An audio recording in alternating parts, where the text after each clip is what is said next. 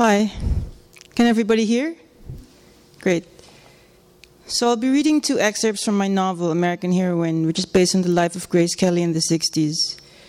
This first excerpt is takes place in 1967.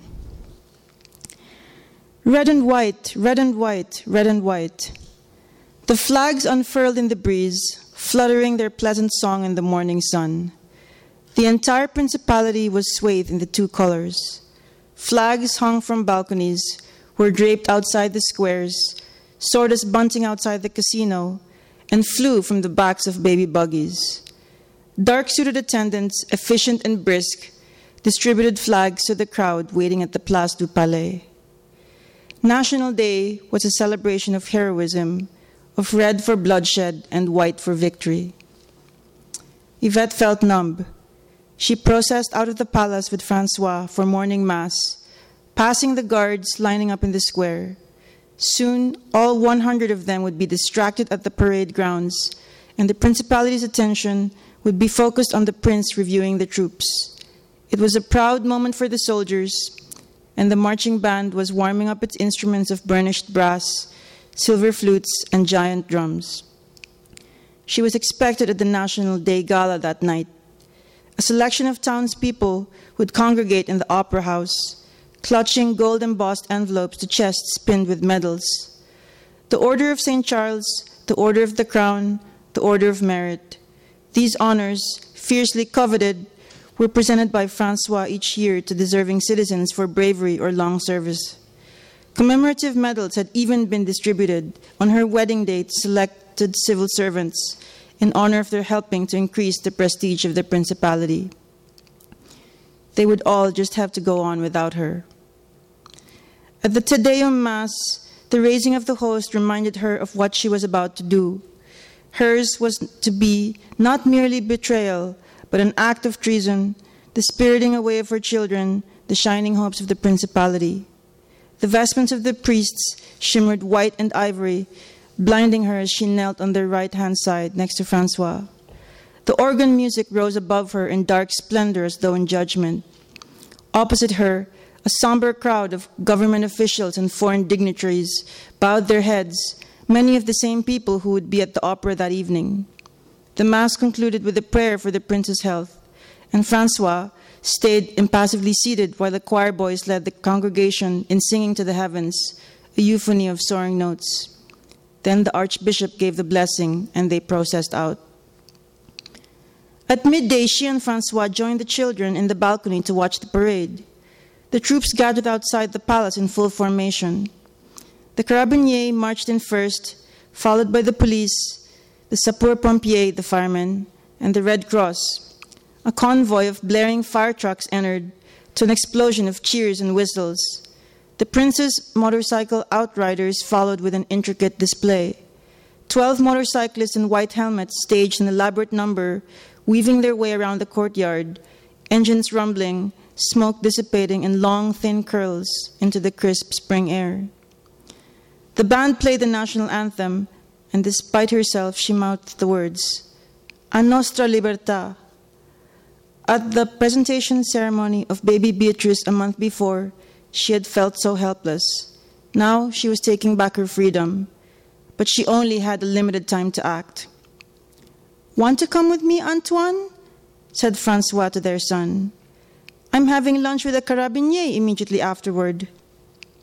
Yvette took a deep breath and gripped Antoine's shoulder hard. If her son came with Francois, she would not be able to take him away, and she was not leaving him behind. The boy looked undecided for a moment. He had seen the troops parading, and between going to the orphanage after the ceremony and bonding with the soldiers, he wanted to be with the soldiers. It was heady, big boy stuff.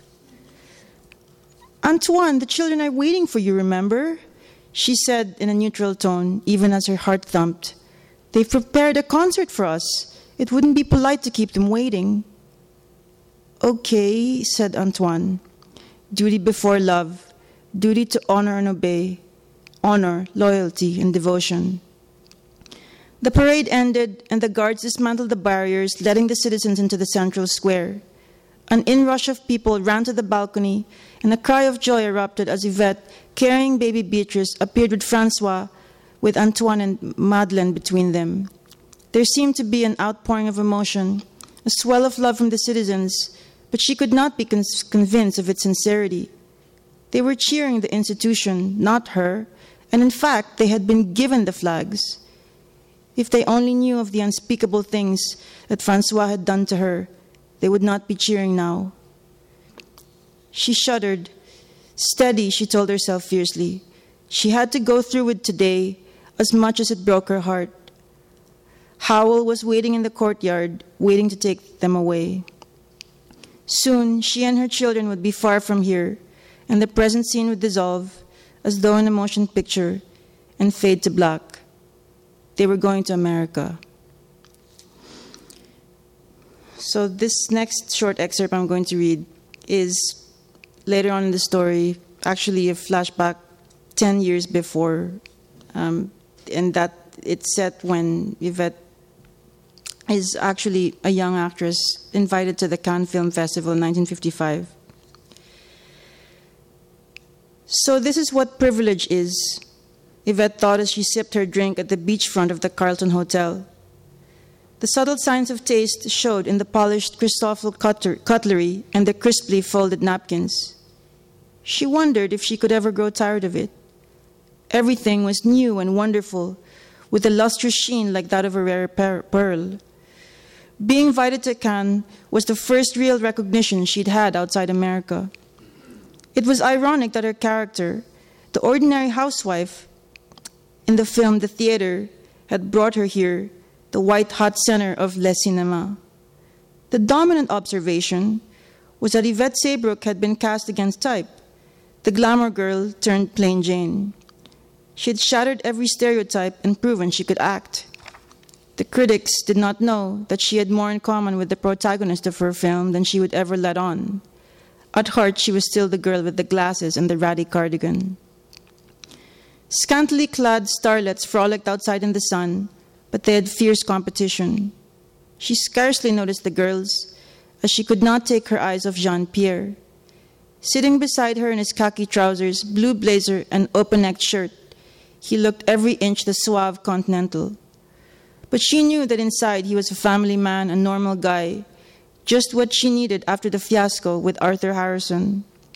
She saw her reflection on the glass as she caught a glimpse of the executives from the American delegation at the next table, their self satisfied smiles wide as they tucked into their lobster pasta and sandwiches. The maitre d' was charming, perhaps too eager to please. They'll name a salad after you one day, said Jean Pierre. Lettuce, red peppers, olives, endives, parmesan cheese. Why a salad? she said. Because you're wholesome and good and virtuous. She was nothing of the sort, she thought. Let's go to the docks, said Jean Pierre when they had finished their drinks. They spent the rest of the afternoon taking photographs along the harbor. She had done well to wear trousers and flats, as these allowed her to clamber atop one of the boats for a better view. She snapped the wooden fishing boats with their brightly painted hulls, the boys bobbing in the distance, the passers by stopping for a look. She snapped pictures of Jean Pierre, who made silly faces at her. Miss Saybrook, give us a smile, yelled the man. Laughingly, she obliged. The scrum had begun. In moments, she was surrounded by photographers. She posed a three quarter turn in her ruffled blouse and cardigan, which she draped coquettishly over her shoulder. All right, she said. If you let me take my own pictures, I'll treat you all to a pastis at the brasserie down the road. That would be grand, Miss Saybrook, said another. Loud cheers erupted from the back. At the brasserie, she sat at the head of a long table set out on the sidewalk. Everyone drank cloudy liquid from small glasses. The sweet, strong smell of star anise mingled with the briny sea air. From time to time, Yvette pointed her camera playfully at the men. She liked little gestures like that the complicity between actress and photographer, the delicate interplay between subject and artist. The photographers were worthy of study in themselves, a collection of motley crew coming together. Jean Pierre pointed them out to her. There was Serge Hoffman, Gitane smoldering between his teeth.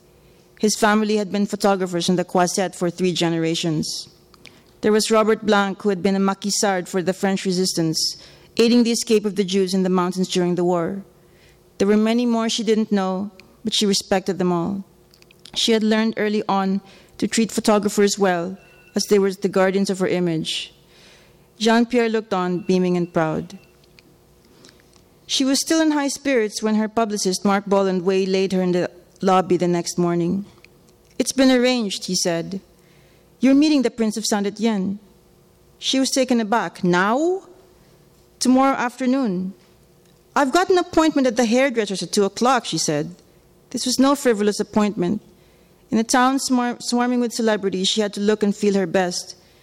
She didn't mention that afterward, Jean Pierre was taking her for a picnic in the Ile Saint Honorat, an island of Benedictine monks where they could escape from the mayhem for at least a few hours. She could feel an important conversation coming on between them. Thank you very much.